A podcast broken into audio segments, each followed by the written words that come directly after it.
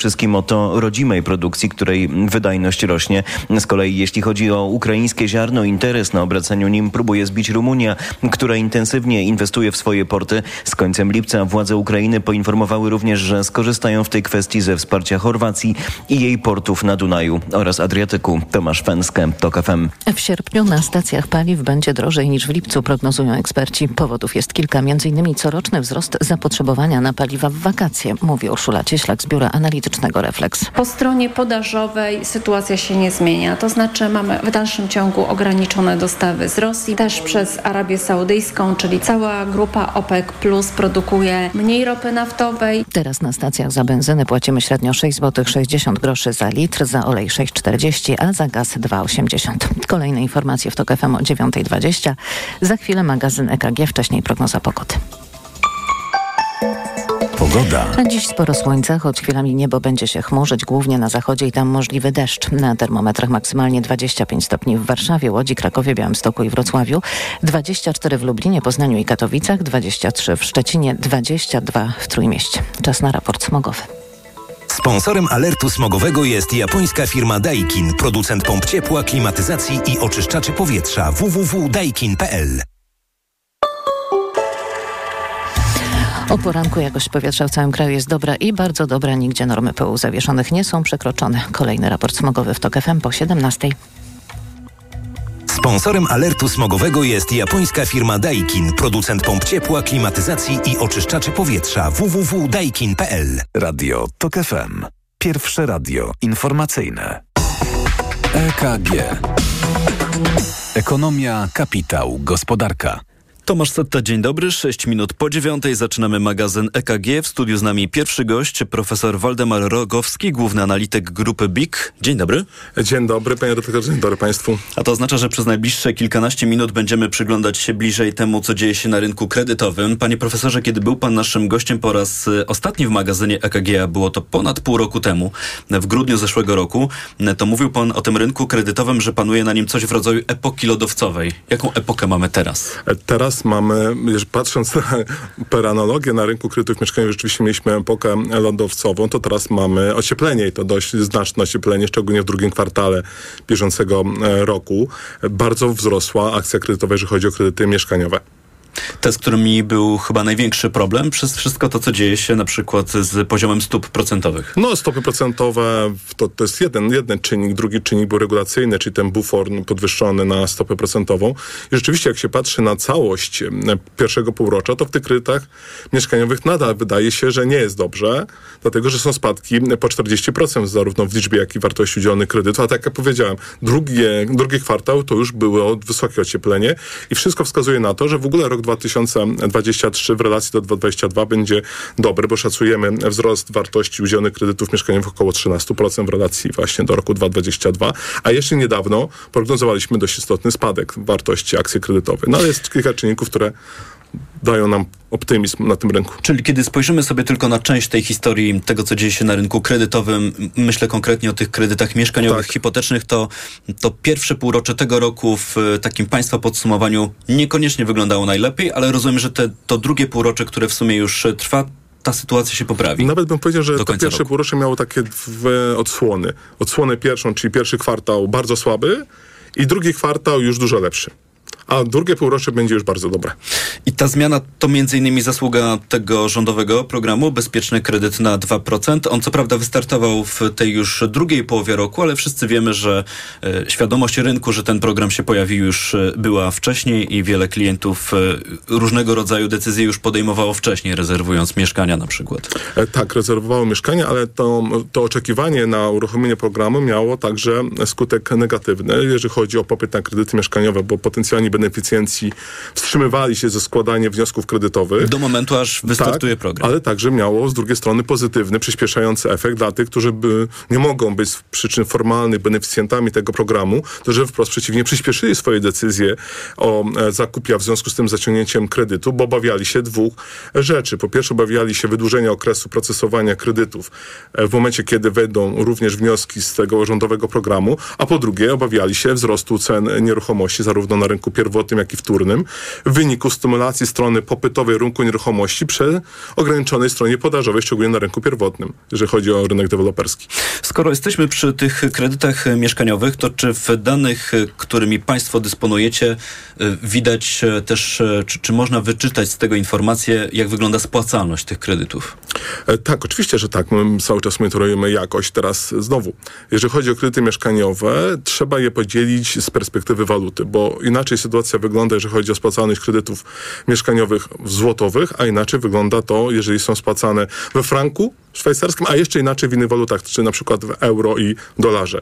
Problem mamy ze spłacalnością kredytów we franku szwajcarskim i tam jest dość istotny wzrost szkodowości, ale co ciekawe, nie wynika to z braku możliwości ekonomicznej spłaty tych kredytów przez kredytobiorców, tylko z tego, że duża część tych kredytów jest już w procesie sądowym i wówczas część kredytobiorców, a nawet większość, zaprzestaje regulowania z, na bieżąco spłat. Ja to nazywam tak zwanym defaultem prawnym, czyli nie ekonomicznym, czy niewymuszonym sytuacją, bo nie mam, dlatego nie płacę, tylko nie płacę, bo oczekuję korzystnego wyroku sądowego i nie chcę napłacać tego kredytu, którego powinien mieć zwrot za moment tego kapitału z tymi odsetkami. I to są kredyty walutowe, ściślej mówiąc te we franku szwajcarskim, tak. a te kredyty y, złotowe, tutaj wakacje kredytowe sprawiły, że Polacy nie mają większych problemów z tą spłatą zobowiązań? Mm, nie wiem, czy akurat rzeczywiście mm, jakaś hibernacja tej jakości e, nastąpiła, jeżeli chodzi o kredyty złotówkowe, jako skutek moratorium, bo te wakacje, ja staram się unikać tego słowa wakacje, bo wakacje zawsze są czymś przyjemnym.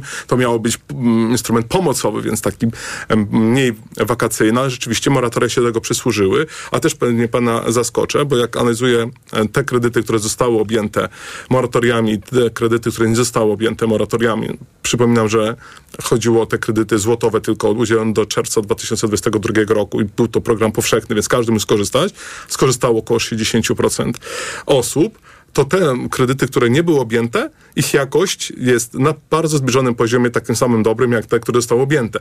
Więc w ogóle jest fundamentalne pytanie, czy to, że był to program powszechny, ja byłem akurat, miałem taką opinię do dzisiaj, nie zmieniłem, że jednak to nie powinien być program powszechny, tylko taki celowany rzeczywiście w osoby, które mogą mieć problem z tą spłatą tych kredytów, a do tego jest ten Fundusz Wsparcia Kredytobiorców. I co ciekawe, e, panie redaktorze, te osoby, które korzystały z tych moratoriów, dokonywały dość dużych napłat kredytów mieszkaniowych i z całą, nawet całkowitych spłat kredytów mieszkaniowych, czyli ponad 16,5 miliarda złotych.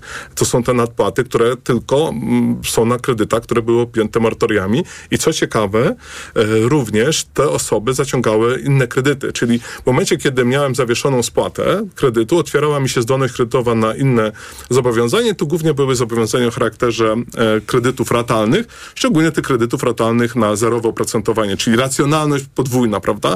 Czyli jeżeli ktoś mi daje możliwość niespłacania tego kredytu i przesuwamy na okres e, ten kredytowania e, dość odległy i z drugiej strony mam wolną zdolność kredytową, to ja wykorzystuję na zaciągnięcie kredytów mieszkaniowych, jeżeli chodzi o e, kredyty ratalne. I co ciekawe, e, panie redaktorze, tak jak analizowałem, kto to korzystał tak z moratoriów, to tak naprawdę korzystały osoby zamieszkające w dużych aglomeracjach, czyli powyżej 500 tysięcy, młodzi, e, którzy zaciągnęli kredyty na wysoką kwotę, czy wysokokwotowe i z ostatnich lat, czyli 2020-2021, czyli tam, gdzie były te ultraniskie stopy procentowe i później rzeczywiście ten wzrost mógł spowodować wzrost raty. Czyli odpowiedź moja jest taka, że mamy obecnie jakiś problem z kredytami frankowymi, tak? A natomiast kredyty złotowe i w innych walutach kredyty mieszkaniowe, wszystko jest ok.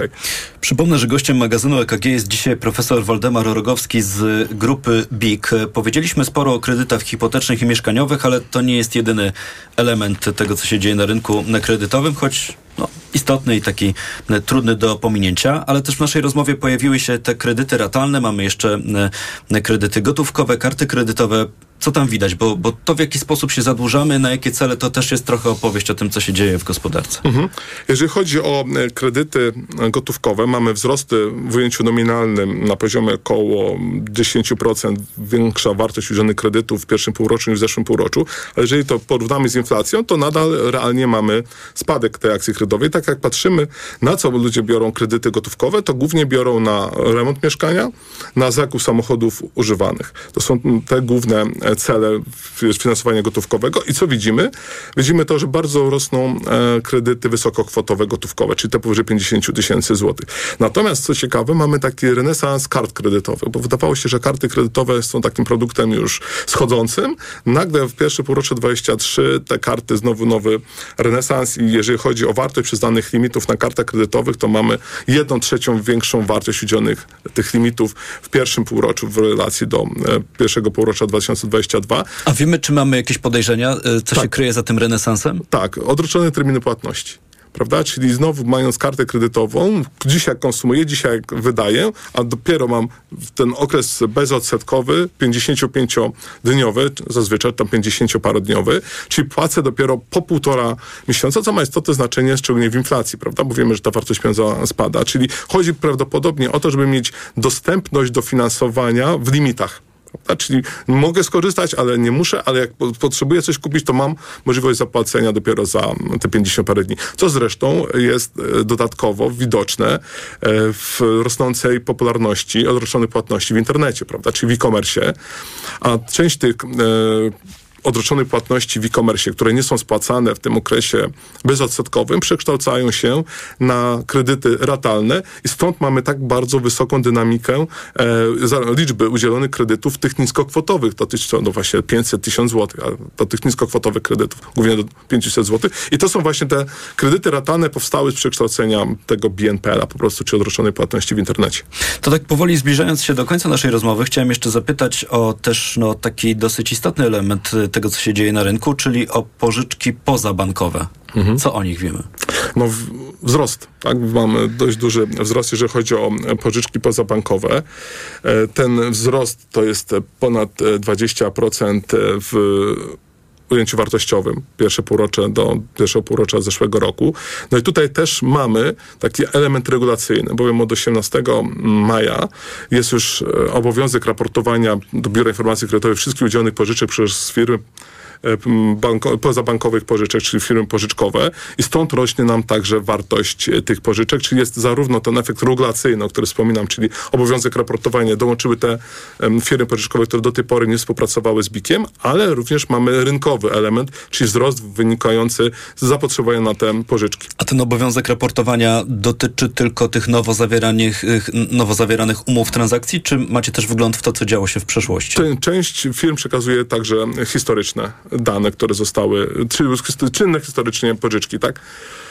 Dopytuję też e, o, o, ten sektor, dlatego że w takim podsumowaniu tego półrocza e, przygotowanym przez e, Państwa czy przez Pana widać też wzrost zainteresowania tymi pożyczkami pozabankowymi i to są pożyczki mm, niskokwotowe do 1000 złotych. Tak, to są właśnie tak zwane pożyczki krótkoterminowe, prawda? Czyli one są bardziej na finansowanie takiej potrzeby szybkiego sfinansowania czegoś.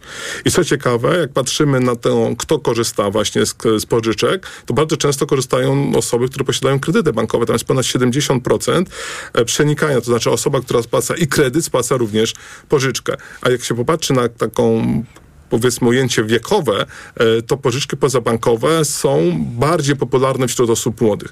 I wśród osób młodych często właśnie ta przygoda z zadłużaniem to nie następuje poprzez rynek kredytowy, tylko właśnie przez kredyt przez rynek pożyczkowy, a to jest związane z, pewnie z dostępnością tej oferty, elastycznością tej oferty dużo trochę większej niż e, ma to miejsce w sektorze bankowym. Ale to duże zainteresowanie tymi pożyczkami. Tutaj też odpowiedź na pytanie, skąd bierze się to zainteresowanie. Ta odpowiedź e, też zawiera w sobie słowo inflacja, drożyzna? No tak, oczywiście. No, zawsze tutaj inflacja działa na niekorzyść budżetów domowych e, i tutaj ta luka finansowania często jest zaciągane kredyty zarówno gotówkowe, jak i pożyczki poza bankowe. Tak, dla części gospodarstw domowych na pewno jest to jakieś źródło finansowania e, swoich potrzeb bieżących. To już na sam koniec, absolutnie e, trochę o tym powiedzieliśmy, ale e, wróćmy, żeby tak już całościowo zamknąć ten temat, którym dzisiaj się zajęliśmy. Co nas czeka do końca tego roku?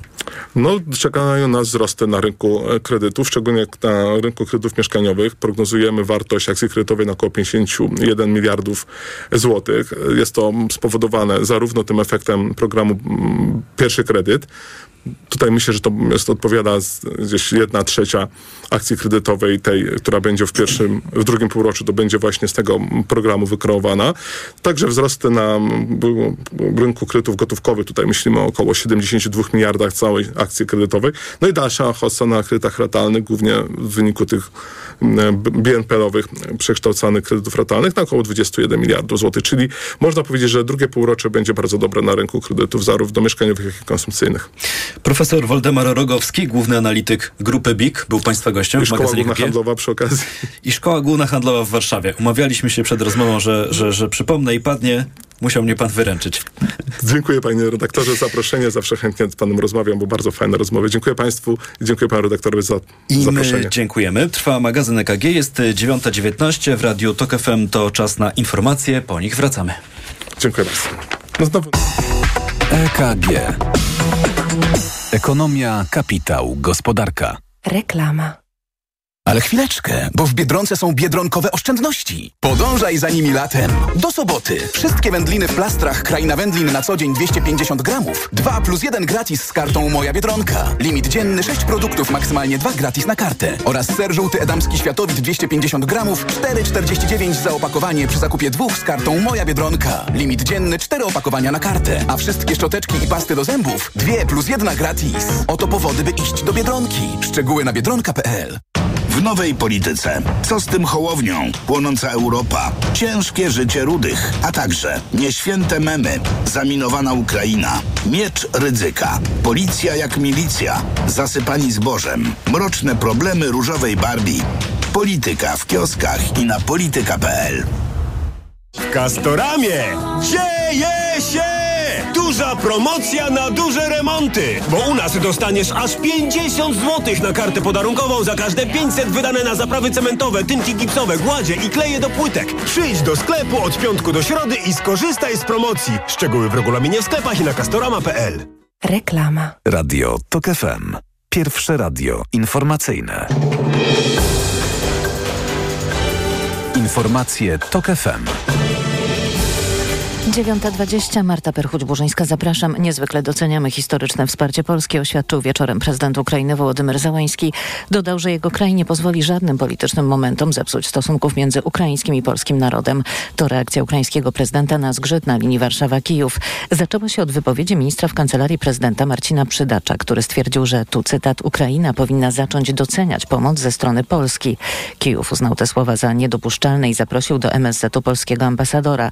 Potem z kolei to MSZ w Warszawie wezwało do siebie ukraińskiego ambasadora. Rosyjskie siły zbrojne zaatakowały w nocy infrastrukturę portową i przemysłową obwodu odeskiego na południu Ukrainy. W porcie w Odessie uszkodzony został silos. Rosjanie atakowali także inne regiony, m.in. obwód kijowski i Dniepropietrowski. Premier Trinidadu i Tobago wystąpił do Europy o wypłatę odszkodowań za eksploatację pracy niewolniczej, do której zmuszana była rdzenna ludność Karaibów. Powiedział o tym w przemówieniu wygłoszonym z okazji uroczystości w rocznicę zniesienia 1 sierpnia sierpnia 1834 roku niewolnictwa w koloniach brytyjskich na Karaibach. Niewolnictwo ludów Afryki to jeden z najciemniejszych rozdziałów historii ludzkości i niezmywalna plama na karcie naszej cywilizacji, podkreślił Keith Rowley. Pogoda. Dziś sporo słońca, choć chwilami niebo będzie się chmurzyć, głównie na zachodzie i tam możliwy deszcz. Na termometrach od 22 stopni na Pomorzu, przez 23 na Śląsku i Wielkopolsce do 25 na Mazowszu. Radio TOK FM. Pierwsze radio informacyjne. EKG. Ekonomia, kapitał, gospodarka. 22 minuty po dziewiątej zaczynamy drugą część magazynu EKG. W studiu kolejni goście. Pani dr Małgorzata Bonikowska, szefowa Centrum Stosunków Międzynarodowych, Ośrodek Analityczny Think Tank. Dzień dobry. Dzień dobry. Pani Anna Wicha, prezes Polskiego Forum HR. Dzień dobry. Dzień dobry. I pani Julia Patorska, liderka zespołu analiz ekonomicznych Deloitte, Rada Towarzystwa Ekonomistów Polskich. Dzień dobry. Dzień dobry. Mam taką propozycję, żebyśmy rozpoczęli nasze spotkanie od wczorajszych danych, czy od właściwie wskaźnika PMI. To jest taki wskaźnik, który bada nastroje wśród y, przedsiębiorców. Myślę tutaj konkretnie o przemyśle przetwórczym. Wszystko to brzmi skomplikowanie, ale to jest y, dosyć ciekawa, ciekawa ankieta, bo ona pokazuje mm, w jaki sposób wygląda koniunktura i, i, i jest to też o tyle ciekawe, co się kryje pod tymi liczbami, bo wskaźnik wskaźnikiem, ale w tym uzasadnieniu, dlaczego ten wskaźnik kolejny miesiąc mm, z rzędu mm, spada, czytamy, że powodem tego jest y, i spadająca liczba nowych zamówień i spadająca liczba zamówień eksportowych i też zmiany, jeśli chodzi o zatrudnienie, to spadające zatrudnienie. To może na początek e, tej części i tego tematu pani prezes Anna Wicha, jak to wygląda z pani perspektywy? No myślę tutaj o tym rynku pracy. No to może jeszcze y, krótko y, o, o PMI-u. Rzeczywiście y, to jest y, taki indeks, który bada nastroje osób, które odpowiadają za zakupy w przedsiębiorstwach. I teraz, y, żeby słuchacze mieli jasność, jeżeli y, indeks wynosi 50, to mamy taki balans. Jeżeli jest powyżej 50, to jest e, to e, optymizm. W tej chwili u nas ten PMI wynosi 43,5 e, punkta, co oznacza i jest oczywiście gorszy niż, niż w, poprzednich, w poprzednich miesiącach. Czyli oddalamy Spad... się od tej magicznej granicy 50 oddalamy punktów. Oddalamy się od balansu, oddalamy się od tego, tej optymistycznej, można powiedzieć, sfery nastrojów w, w przemyśle. I co to, co to oznacza? W zasadzie można powiedzieć, że mamy do czynienia tutaj e, z recesją. Spada produkcja, spada również zatrudnienie, spadają zamówienia, spadają zamówienia też, e, też eksportowe. E, z czym to jest związane u nas? Jeżeli popatrzymy na ten indeks w innych krajach, Niemcy mają w tej chwili najniższy indeks 38, za, nim, e, za nimi są Czechy, Austria i Polska. To są cztery najgorsze kraje w Europie, które, e, u których taki optymizm produkcyjny jest rzeczywiście, rzeczywiście zaburzony. Z punktu widzenia rynku pracy myślę, że to nie powinno nam w jakiś sposób e, zaburzyć rynku pracy. Bezrobocie jest cały czas stabilne na poziomie 5%. Według Eurostatu na poziomie 2,6%. Praktycznie bardzo niskie. E, bezrobocie wśród młodych 10,3%. E, lepiej od nas e, ma, mają się praktycznie 10 krajów w Europie, ma ten, ma ten wskaźnik lepszy od nas. Mm, sytuacja na rynku jest, wydaje się, stabilna. Nie ma takich wskaźników, które by pokazywały, że możemy się spodziewać wzrostu bezrobocia. Natomiast spada tak zwany optymizm, jeśli chodzi o zmianę pracy. E, jedna z naszych firm bada takie nastroje, e, jak e, respondenci odpowiadają, jeśli są pytani o to, czy znajdę pracę taką, jaką mam teraz, albo znajdę ją lepszą. I tutaj można powiedzieć, jest to taki pierwszy wskaźnik z rynku pracy, który pokazuje, że spodziewamy się, że będzie gorzej. Wprawdzie ilość osób, które zmieniły pracę w ostatnim czasie to jest 20% i tutaj ta różnica jest nieduża w stosunku do poprzednich miesięcy, bo tylko dwa punkty procentowe. Natomiast y, już sama obawa, że możemy nie znaleźć takiej pracy, którą byśmy sobie życzyli, że możemy jej nie znaleźć tak szybko, rzeczywiście, y, rzeczywiście to widać. I jeszcze jeden parametr, spada liczba ofert pracy, czyli ten popyt na pracę jest y, zdecydowanie mniejszy i to może być też powiązane właśnie ze wskaźnikiem, spadającym wskaźnikiem. PMI. W komentarzu do tego najnowszego lipcowego odczytu w kontekście rynku pracy czytam też, że przedsiębiorstwa nie tyle zwalniają pracowników, co nie zastępują tych, którzy dobrowolnie odchodzą. No to jest też wynik tego, że pozyskanie dobrego pracownika nas y, za dużo kosztuje i, i firmy utrzymują tych pracowników, którzy, którzy chcą pracować, natomiast nie zastępują rzeczywiście tych, którzy rezygnują. To mówiła pani prezes Anna Wicha. Bardzo dziękuję. Pani Julia Patorska jest źle i będzie gorzej, czy gdzieś na horyzoncie nam się tu e, rysuje jakieś odbicie? Ja myślę, że musimy patrzeć e, na, e, na ten wynik w, w, w, kontekście nie tylko Polski, ale Europy i światowej gospodarki. I wydaje mi się, że on nie dziwi, biorąc pod uwagę właśnie, co się dzieje między innymi w Niemczech i na ile koniunktura również w Niemczech w ostatnich kwartałach usiadła, mówiąc kolokwialnie. E, to jest między innymi też efekt tego, co się dzieje w Chinach. E, dużo wolniejsze odbicie niż zakładane po, po tym dorżnięciu e, gospodarki polityką zero-covidową w Chinach. I to tylko pokazuje, jak bardzo powiązani jesteśmy z, z, z, z, z gospodarką światową, a równocześnie nasz rynek wewnętrzny nie jest aż tak silny, jak był niegdyś i pozwalał nam jednak bardziej suchą nogą przechodzić przez takie kryzysy światowe. I teraz pytanie, czy będzie lepiej? Ja zawsze twierdziłam, że dobrze, że my jesteśmy akurat z niemiecką gospodarką powiązani, bo to jest gospodarka, która nawet jak na chwilę zadyszkę złapie, to mimo wszystko jest na tyle silna e, i na tyle dobrze prowadzona, że za chwilę wyjdzie z tego, z tego dołka i tym samym pewnie i nam się e, poprawi. I teraz pani zmienia zdanie, perspektywę, że może niedobrze? Nie, że jesteśmy że tak ściśle związani? Nie, myślę, że myślę, że dobrze, że, Że wciąż akurat- dobrze. Że, że wciąż dobrze i natomiast nie ma się co dziwić, że, że jest y, u nas ta koniunktura y, gorsza. To też jest efekt między innymi tych wysokich stóp procentowych, tego, że chcieliśmy trochę przecież tą koniunkturę y, schłodzić ze względu na to, jak wysokie, jak wysoką inflację zanotowaliśmy w ostatnich dwóch latach już. Więc to wszystko się składa na jakąś całość, która mimo wszystko nie powinna nas y, aż tak bardzo dziwić. Pytanie teraz, y, na ile i jak długo będziemy w tej stagflacji, stagnacji. Znowu, tutaj akurat dobre mamy sygnały, czy z rynku amerykańskiego, ale też y, interwencję na rynku chińskim, która powinna powodować, że znowu ta gospodarka globalna powinna się szybciej odbić.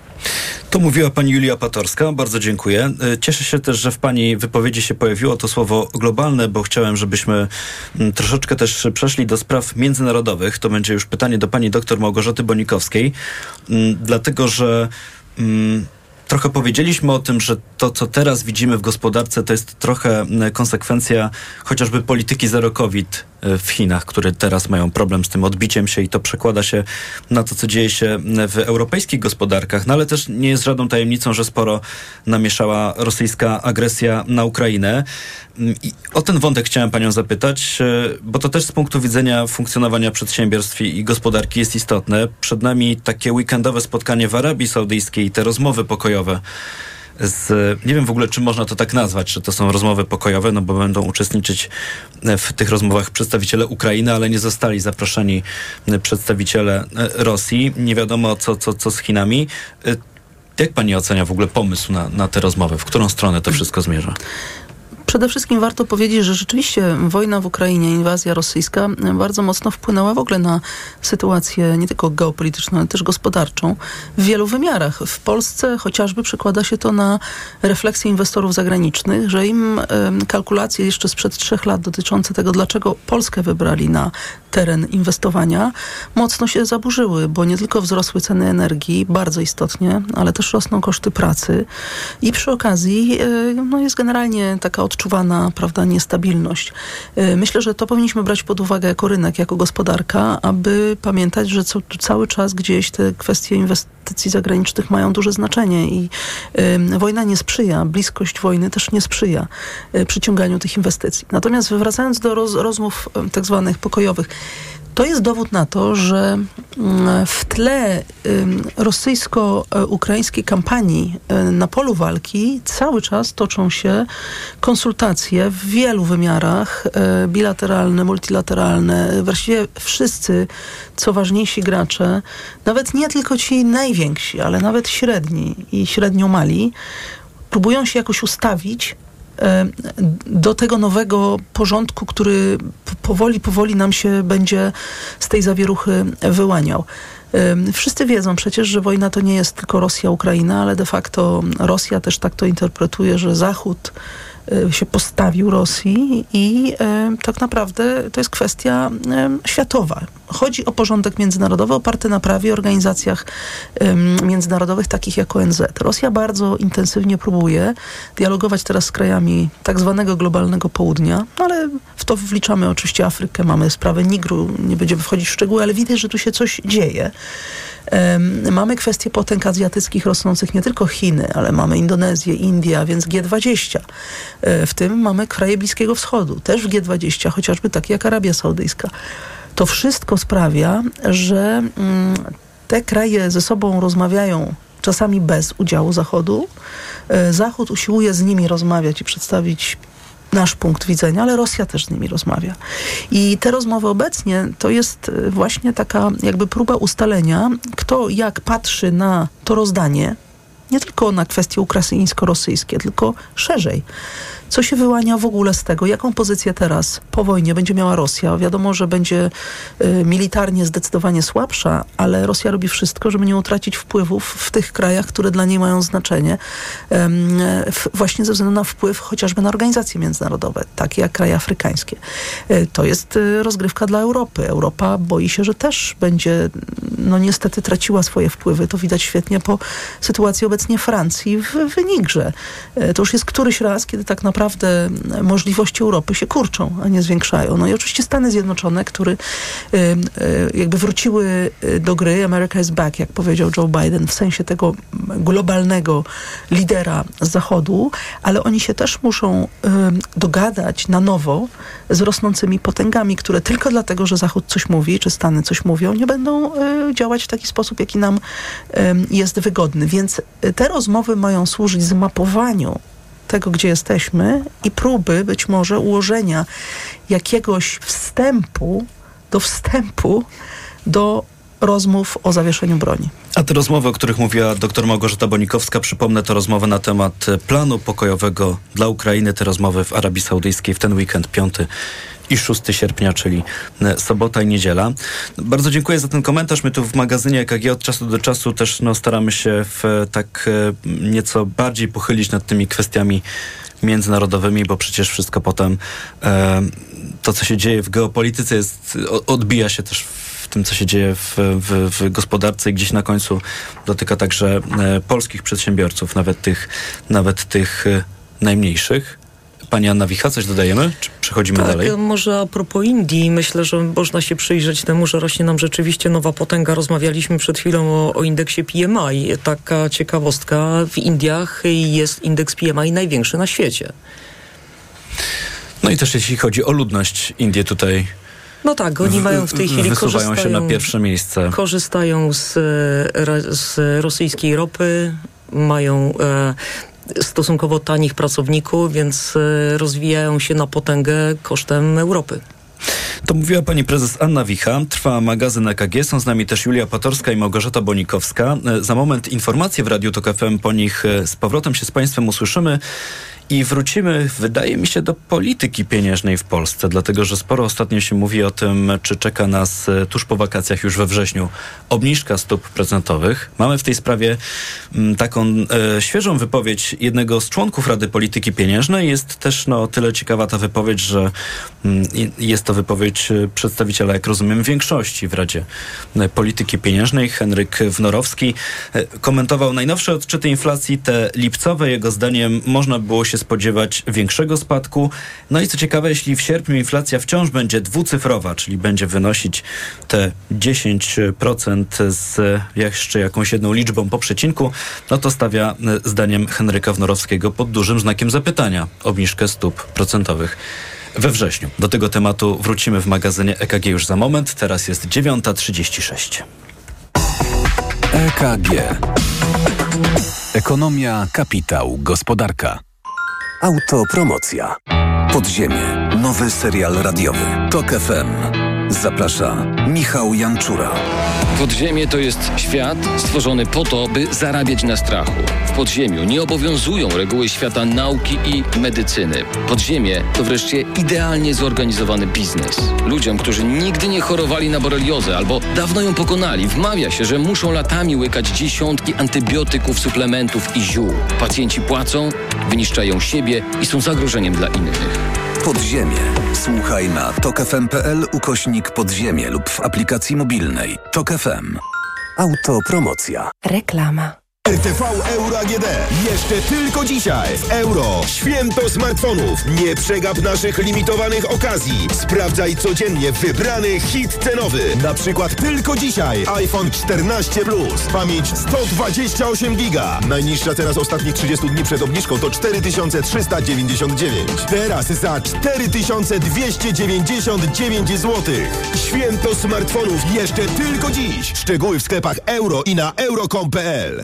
mamie mam wiele wspaniałych cech i jedną złą – skłonność do bolących nóg i żylaków. Ale z pomocą przyszedł mi Diohespan Max. Lek z najwyższą dawką 1000 mg diosminy. Odkąd stosuję Diohespan Max, zapomniałam o bólach nóg i nie boję się żylaków. Z pełnym przekonaniem poleciłam go mamie. Diohespan Max. Maksymalna ulga dla nóg. Aflofarm. Diohespan Max. Jedna tabletka zawiera 1000 mg zimpronizowanej diosminy. Wskazania przewlekła niewydolność krążenia żylnego kończyn dolnych. Żylaki. To jest lek. Dla bezpieczeństwa stosuj go zgodnie z ulotką dołączoną do opakowania i tylko wtedy, gdy jest to konieczne. W przypadku wątpliwości skonsultuj się z lekarzem lub farmaceutą.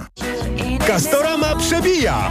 Oto najlepsza kuchenna promocja! Kup modułowe meble kuchenne z wyposażeniem i odbierz aż 15% zwrotu na kartę podarunkową. Przyjdź do sklepu do 27 sierpnia i skorzystaj z topowej promocji. Szczegóły w regulaminie w sklepach i na castorama.pl. Patrz, Barbara, ale w Media Expert jest mega. No. A, a, a tamta, tamta, tamta O. to jest mega. Mega, mega. Mega okazje w Media Expert. Na przykład dwumetrowa lodówka Beko, grafitowa, podajnik zimnej wody. Najniższa cena z ostatnich 30 dni przed obniżką 2699 zł. Teraz za jedyne 2499 z kodem rabatowym taniej o 200 zł. Ale schudłaś. Stosuję tabletki na wątrobę Hepa Slimin. Wątroba spisuje się wspaniale. Hepa Slimin wspomaga też utrzymanie smukłej sylwetki. To tylko dodatek. To ja też będę brać Hepa Slimin. Suplement diety Hepa Slimin w trosce o wątrobę i smukłą sylwetkę. Mate pomaga w utrzymaniu prawidłowej masy ciała, a hojna wspiera funkcjonowanie wątroby. Aflofarm. Do Biedronki idę, bo stoją na straży niskich cen.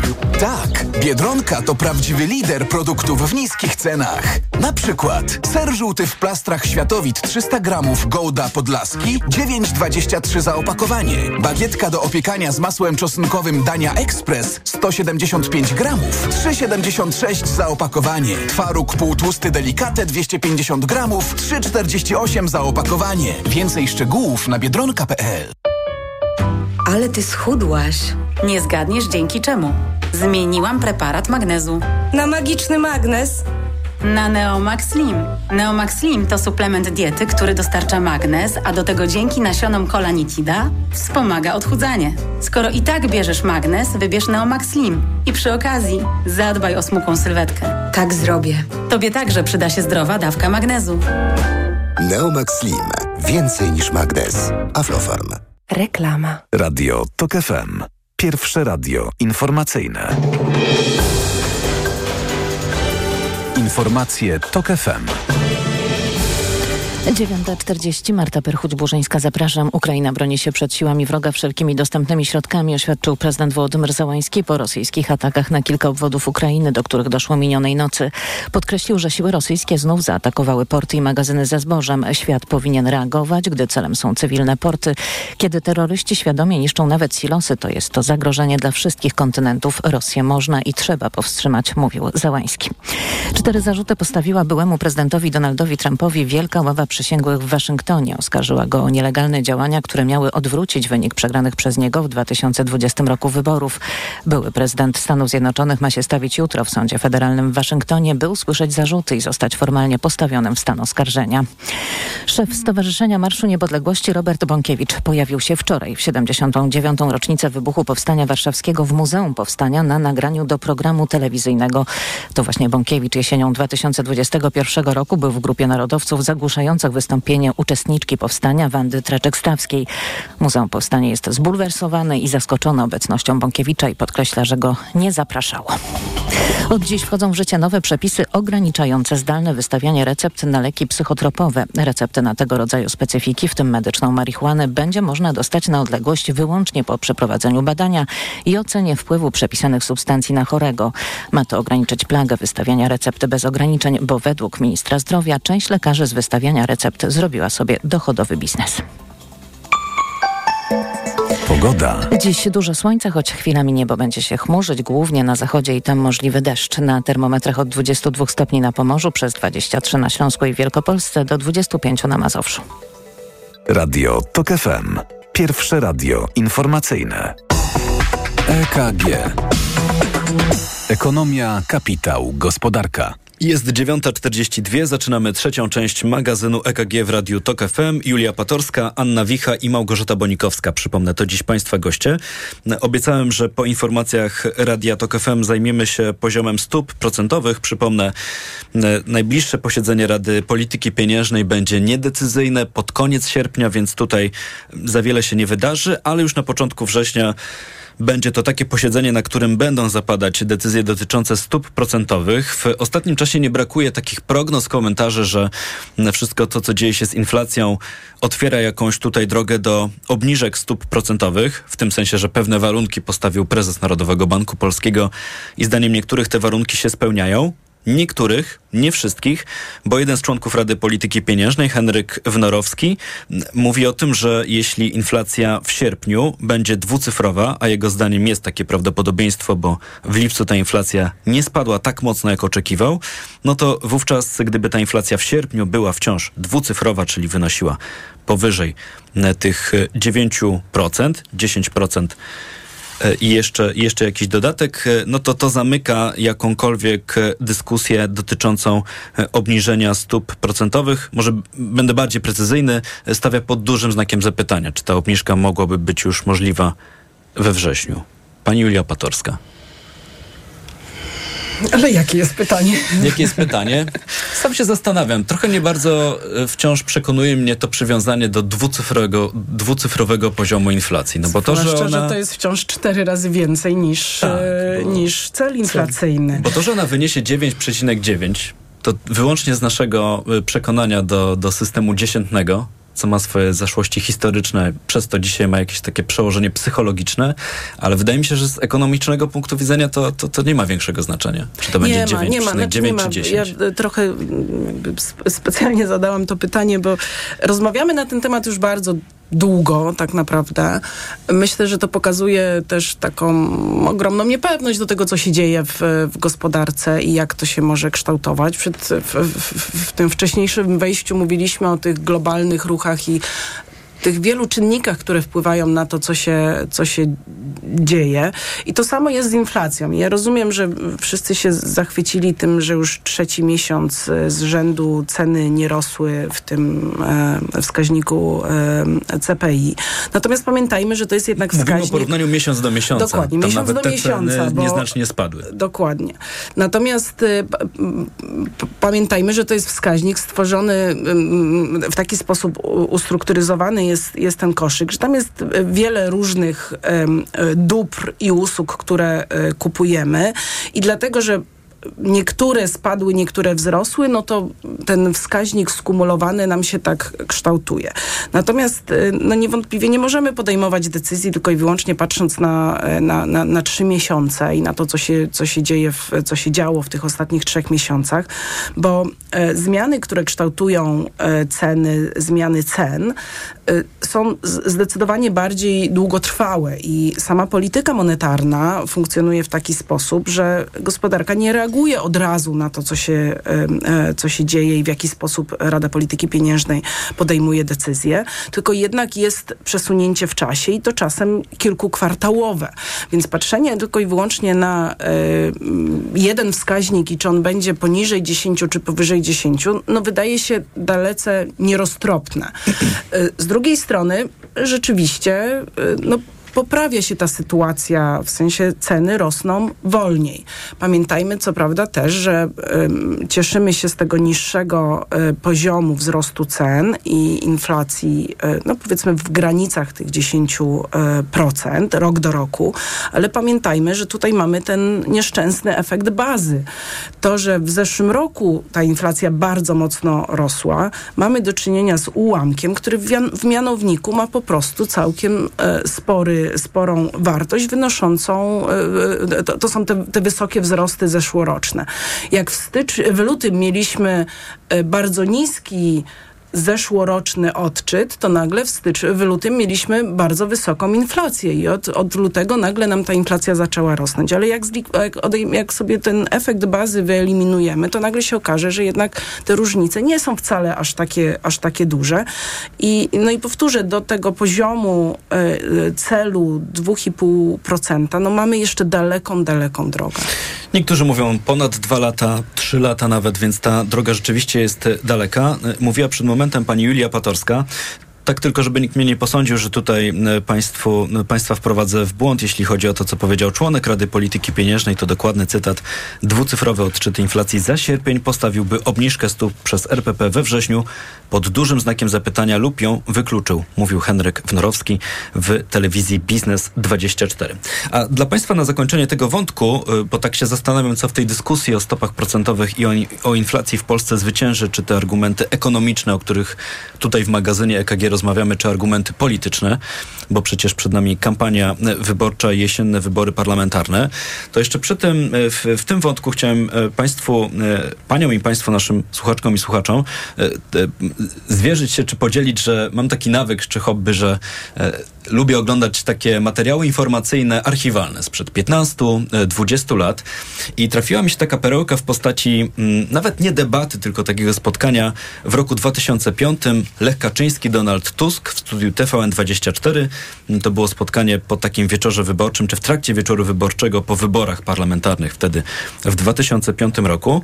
I tam w dyskusji też pojawiła się Rada Polityki Pieniężnej. I co ciekawe, e, sam tego nie pamiętałem, czy może nawet nie wiedziałem, Lech Kaczyński był wtedy zwolennikiem likwidacji Rady Polityki Pieniężnej. Z tej dyskusji można było się dowiedzieć, że kandydat na prezydenta wtedy, jak się też okazało potem prezydent, był zwolennikiem likwidacji Rady Polityki Pieniężnej. Decyzję w sprawie stóp miałby podejmować jednoosobowo prezes Narodowego Banku Polskiego, a uzasadnienie miało być takie, że nikt nie jest w stanie wymienić wszystkich członków Rady Polityki Pieniężnej, więc jest to władza anonimowa. Są to osoby, które zarabiają bardzo dużo, więcej niż prezydent Rzeczypospolitej. No i tak, no i tej rady nie powinno być. To wtedy był też taki nurt ograniczania administracji publicznej i szukania jakichś oszczędności, więc nie wiem też na ile e, poważnie traktowano ten postulat. No ostatecznie do tego nie doszło i Rada Polityki Pieniężnej jest. Pytanie, czy ze swojej roli się wywiązuje, to jest pytanie otwarte. Każdy musi to sam ocenić. E, trochę długo mówił redaktor prowadzący, to wracamy do naszych gości. Zdziwienia są? Nie ma? To ja tylko może dodam do, do tego, co pan redaktor powiedział, że mimo wszystko to chyba jednak dobrze, że ta rada została i możemy się zastanawiać, czy ona wywiązuje się prawidłowo, czy nie z obowiązków i zadań, które są na nią nałożone, ale jednak mimo wszystko jest to pewne ciało kolegialne, które no, wymusza dyskusję, a w ekonomii, zwłaszcza znaczy w gospodarce, w nauce ekonomii, w prognozowaniu, no jest tak, że mm, co do zasady więcej głosów i więcej prognoz jest Y, w sumie bliższe potem prawdzie niż, tego, niż to, jak y, jedna y, osoba prognozuje i, i w związku z tym no, przewiduje, jak, jak może wyglądać rzeczywistość. Dlatego na przykład bardzo często korzysta się z konsensusu rynkowego i sam NBP też przecież korzysta z konsensusu rynkowego. Czyli sumujemy te prognozy i wyciągamy jakąś i, średnią. Dokładnie. I, I zdecydowanie ten konsensus rynkowy mniej się potem myli niż pojedyncze Niż pojedyncza osoba. Mówiła Julia Patorska. Wywołałem te zdziwienia. Pytanie, czy są? Pani Anna Wicha? Tak, no wywołał pan też politykę taniego państwa, z którą ja się e, sympatycznie zgadzam. Natomiast trafił mi się ostatnio taki artykuł e, o tym, ile będzie nas kosztowała kancelaria Sejmu w przyszłym roku. E, to będzie prawie 750 milionów. I tak zaczęłam się zastanawiać, ile tam osób faktycznie pracuje. Jeżeli Państwo sobie to przeliczycie na jednego posła, wychodzi rocznie milion sześćset. I jeżeli sobie przeliczymy to na dni funkcjonowania kancelarii, no to mamy 2 miliony czy ponad 2 miliony dziennie. Tak, e, tak e, można, można ocenić e, właśnie politykę, politykę taniego państwa.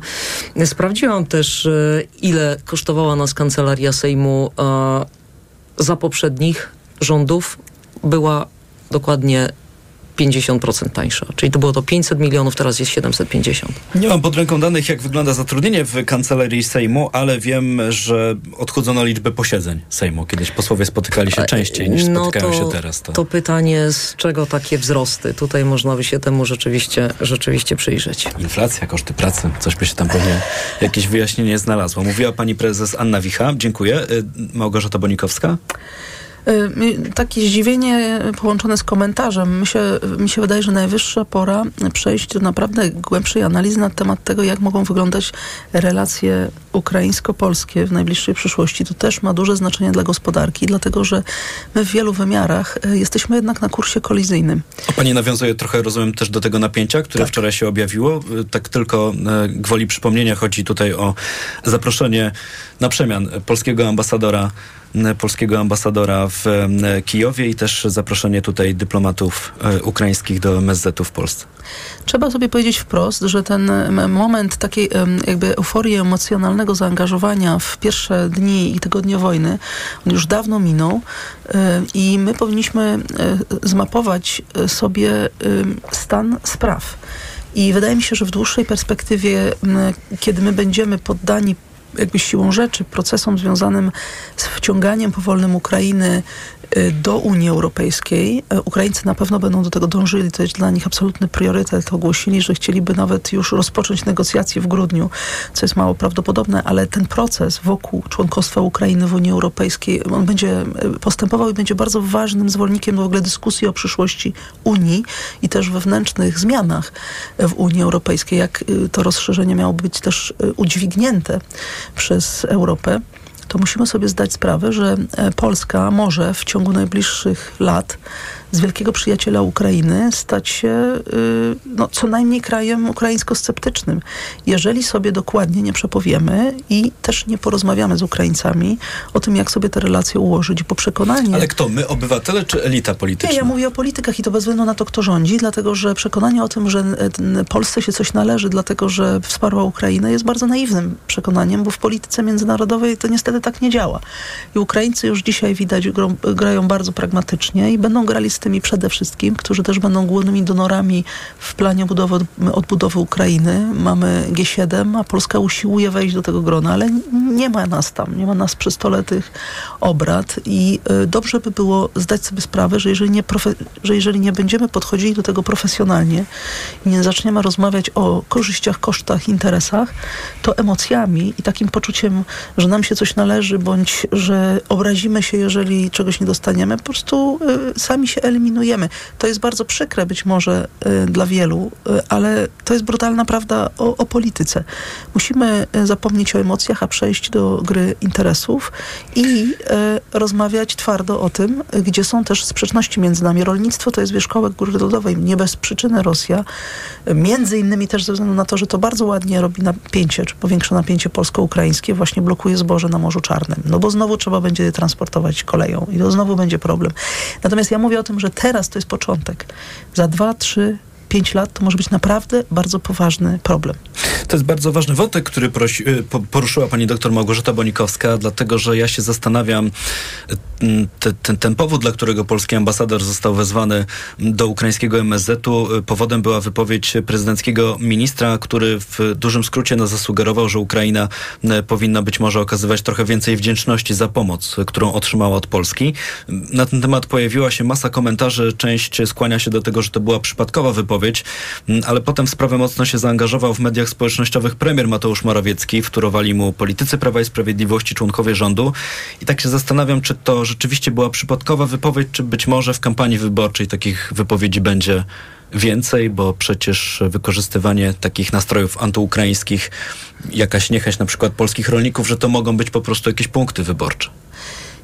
Nie wiem, jak to wygląda w kontekście kampanii, ale jakby budowanie nastrojów antyukraińskich dla jakichś celów krótkoterminowych, wyborczych jest dramatyczne, dlatego że w dłuższej perspektywie Ukraina jest naszym najbliższym sąsiadem i to Ukraina będzie punktem odniesienia głównym dla Europy ze względu na no, sytuację, w której się znalazła. E, I oczywiście też brutalna prawda jest taka, że Ukraina pewną rolę też instrumentalnie pełni z punktu widzenia interesów Zachodu wobec Rosji, ale nie zmienia to faktu, że to nie Polska jest głównym rozgrywającym po stronie zachodniej i trudno się dziwić Ukraińcom, że oni będą grali e, z państwami najsilniejszymi w tej grze.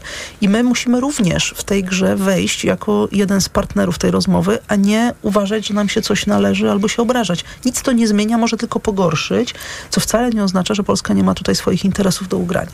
My rozmowę i dyskusję w magazynie EKG dziś kończymy. Bardzo dziękuję za to spotkanie. Doktor Małgorzata Bonikowska, Anna Wicha i Julia Patorska byli dziś dziś Państwa gośćmi. Zaglądamy na rynek walutowy. Euro po 4,44, dolar po 4 zł i 5 groszy, funt 5,17, frank szwajcarski 4 zł i 61 groszy. A na giełdzie papierów wartościowych w tej chwili duże spadki. WIG traci ponad 1%, WIG 20 w dół o ponad 1,5%. Program przygotowała Natalia Banaczek, realizowała Liwia Prądzyńska. Po informacjach o 10 Cezary Łasiczka zaprasza na audycję Owczarek. Dziś o sztuce najnowszej i przyszłych bazach na Księżycu. Zapraszam. Tomasz Setta. Dobrego dnia i do usłyszenia. EKG. Ekonomia, kapitał, gospodarka. Przewodnik TOK FM. Na zdrowie. Słuchaj od poniedziałku do piątku po 14.30. Do usłyszenia. Ewa Podolska. Wy chcecie zapisać Jana Pawła II do PiS dzisiaj. Wy nie chcecie go bronić. Pomyślcie sobie, co powiedziałby Jan Paweł II, gdyby słuchał o chamskiej hołocie. To wasze słowa, prezesa Kaczyńskiego. Wy jesteście w stanie potem się powoływać na Jana Pawła II? Jakiej wy sprawie służycie? Wy jesteście faryzeusze. Wstyd, panie Kowal, wstyd. Stanął pan po stronie tych, którzy są przeciwko Polsce. Radio TOK FM. Pierwsze radio informacyjne. Posłuchaj, aby zrozumieć. Reklama. Lubisz dobrze zjeść, ale chcesz uniknąć dyskomfortu trawiennego. A może boisz się przytyć? Weź suplement diety Trawisto Slim. Zawiera wyciąg z owoców kopru, który wspomaga trawienie oraz proszek z opuncji figowej, który wspiera redukcję masy ciała. Trawisto Slim. Aflofarm. Marzysz o niezapomnianym wypoczynku w otoczeniu przyrody? Pragniesz luksusu i relaksu na najwyższym poziomie? Zapraszamy do Doliny Charlotty. Miejsca dla całej rodziny. Czekają na Ciebie niezliczone atrakcje, między innymi balijskie spa Bali High, zoo, wodne safari, fokarium, dmuchany park rozrywki, kajaki i rowery wodne, wędkowanie i stadni na koni.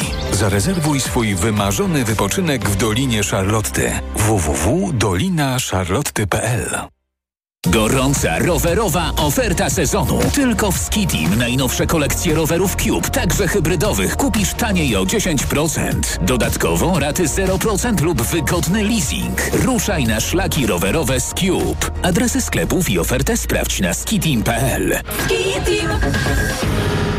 Reklama. Radio TOK FM. Pierwsze radio informacyjne.